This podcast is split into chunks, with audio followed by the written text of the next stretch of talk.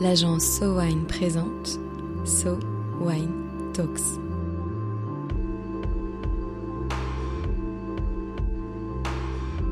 La première série de podcasts analysant les tendances marketing et communication dans l'univers du vin et des spiritueux.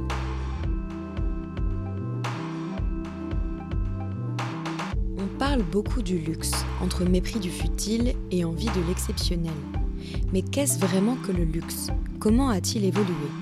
Aujourd'hui, un épisode pour dessiner les contours du nouveau luxe avec Marie Mascret.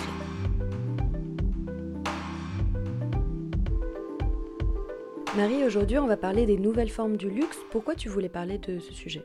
Alors le luxe, c'est un monde qui intrigue et en même temps c'est un monde qui nécessite qu'on le définisse un petit peu. Et il se trouve que c'est un monde qui est un peu euh, mouvant, évolutif. Le luxe d'aujourd'hui, je crois que c'est plus exactement le luxe d'hier et c'est sans doute pas le luxe de demain d'ailleurs. Donc on a choisi de s'y intéresser en particulier. Alors d'abord, si je repars d'une définition euh, du mot luxe, d'abord dans le dictionnaire Larousse, le luxe c'est défini comme le caractère de ce qui est coûteux, raffiné, somptueux.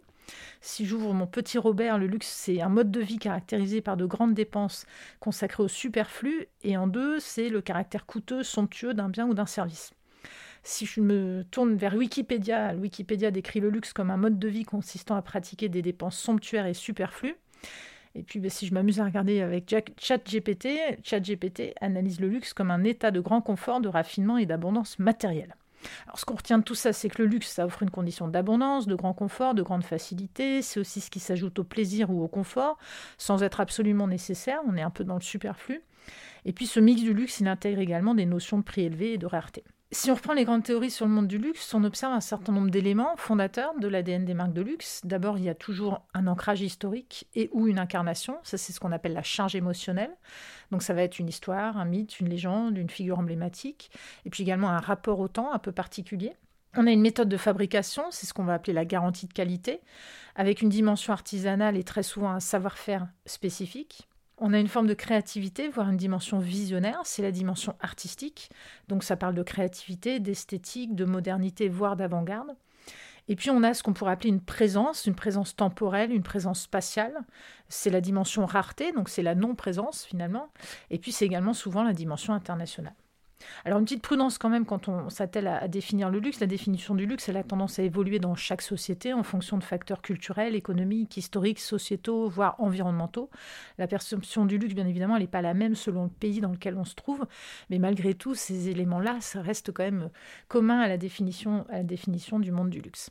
Et si je vais un tout petit peu plus loin, et surtout que j'applique ces définitions-là au monde du vin, ce luxe, il pourrait se définir par bah, d'une part, le plus haut niveau de qualité pendant une longue période, avec constance, une origine spécifique, c'est l'importance culturelle, l'importance du climat, du sol particulier, l'importance d'une histoire longue, une dimension de rareté, un produit qui est difficile à obtenir, que ce soit difficile à trouver, difficile à acheter ou trop cher, un prix élevé, dans les définitions, et celle-ci, elle est tirée en particulier d'un travail qui a été fait par Peter Young et Leeds c'est un prix d'au moins 100 dollars la bouteille. Un sentiment de privilège, un produit qui crée l'envie des autres amateurs du vin dans le monde, c'est le culte du luxe. Et puis une sensation de plaisir pour le propriétaire avec une expérience esthétique et une expérience de consommation hédoniste. Et puis dans les pays occidentaux, il y a d'autres critères qui viennent désormais s'ajouter à cette définition d'un vin de luxe. Et ça, pour ça, je vais citer le livre blanc du think tank Areni, dont on a interviewé sa présidente Pauline Vicard dans un épisode précédent des So Talks.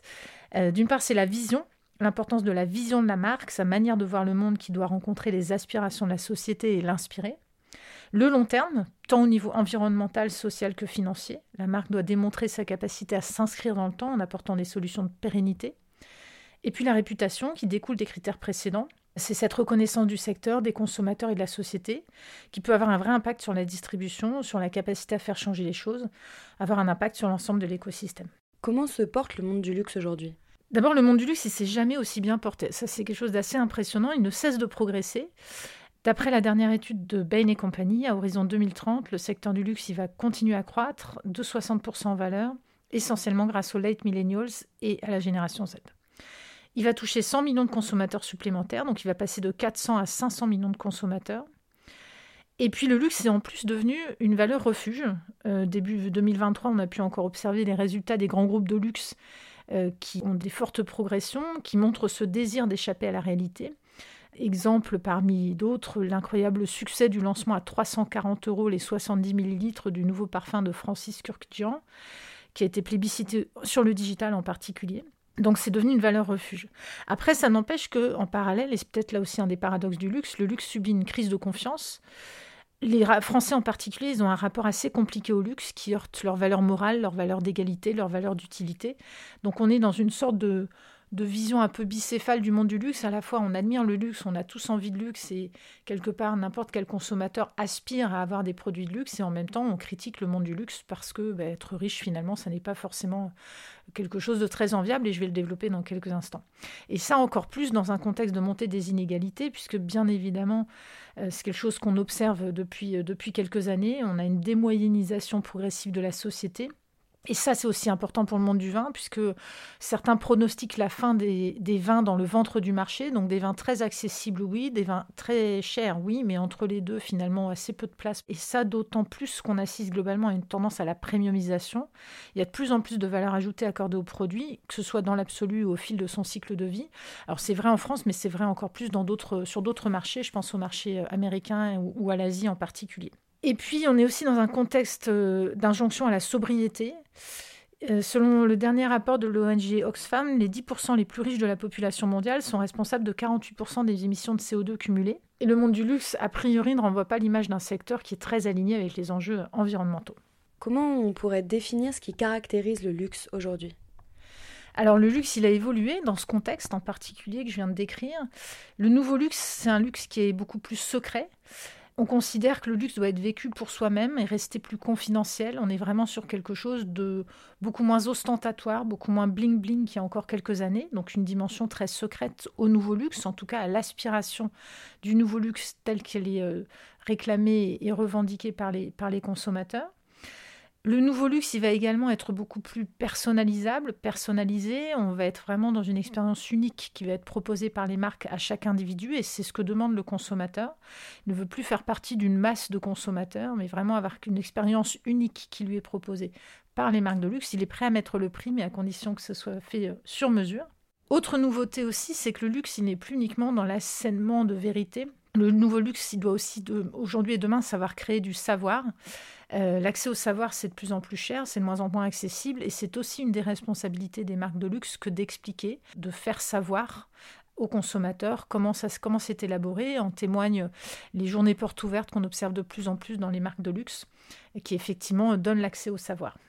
Le nouveau luxe, il crée des expériences. En tout cas, c'est ce que le consommateur attend de ce luxe-là. Pour lui, c'est un luxe et des marques qui vont moins mettre l'accent sur les produits eux-mêmes que sur l'expérience unique qu'on va être capable de proposer aux consommateurs. Dans cette période d'incertitude, les consommateurs sont en quête de réponses, donc ils vont aussi chercher euh, chez les marques de luxe cette dimension sacrée qui les élève. Porter un vêtement de luxe, c'est transformer son régime existentiel, puisque le luxe, c'est ce qui est difficilement accessible aux hommes. Et finalement, le luxe, c'est ce qui paraît comme impossible pour l'homme, l'abondance, l'immortalité, l'éternité. Je ne fais que citer un, universitaire qui a écrit sur le sujet, et selon qui seul le sacré permet de retrouver un instant cet espace mythique du luxe. L'industrie du luxe a bien compris ce besoin impérieux du sacré, du merveilleux chez les individus. Porter une marque de luxe, c'est accéder à un statut d'élu, d'être mythique.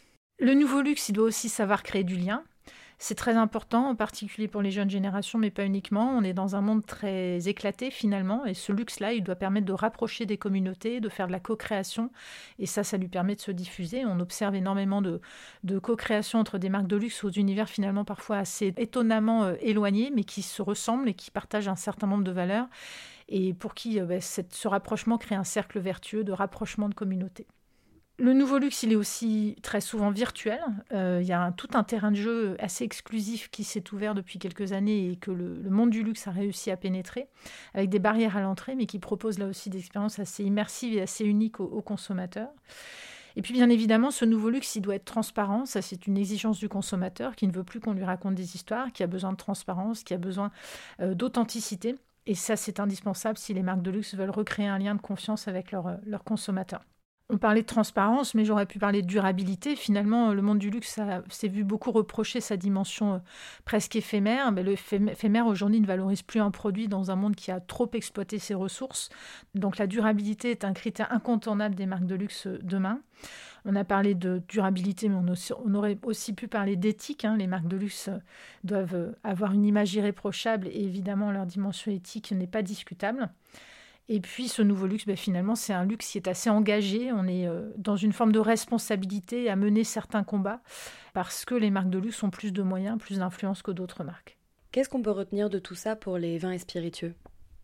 Le monde des vins et spiritueux, il a déjà tous ses atouts en lui. C'est-à-dire que quand on parle de durabilité, quand on parle de transparence, quand on parle de savoir-faire, quand on parle d'expérience, quand on parle de la dimension sacrée du produit, le vin et le divin finalement, euh, tous ces éléments-là que je citais précédemment font partie intégrante de l'univers et de l'ADN des marques de vins et spiritueux.